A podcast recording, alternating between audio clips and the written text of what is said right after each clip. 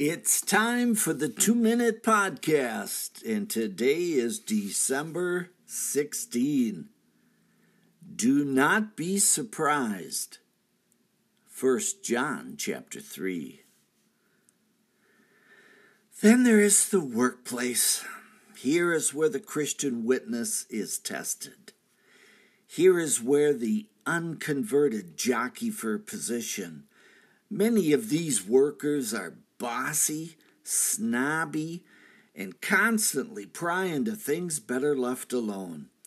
We don't enjoy their company. If you try to live peaceably among them, they react. These verses do not change our habits, but speak a truth. If you live for Christ, the world will hate you. This should not come as a surprise to those that follow Jesus. And why is this? It is because you identify with Him. He was sinless, and you seek to walk in His light. He is truth, and you wish to live by that truth. He was angry at sin, and every transgression irritates your soul.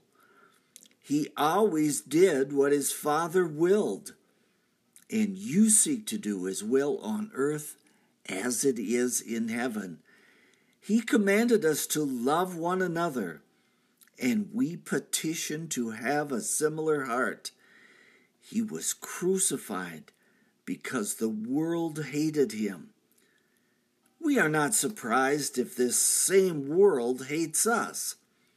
We are to do good avoid evil, live peaceably among men, and flee from sins. But know this, my friend if the world hated the Lamb of God, it will hate us also.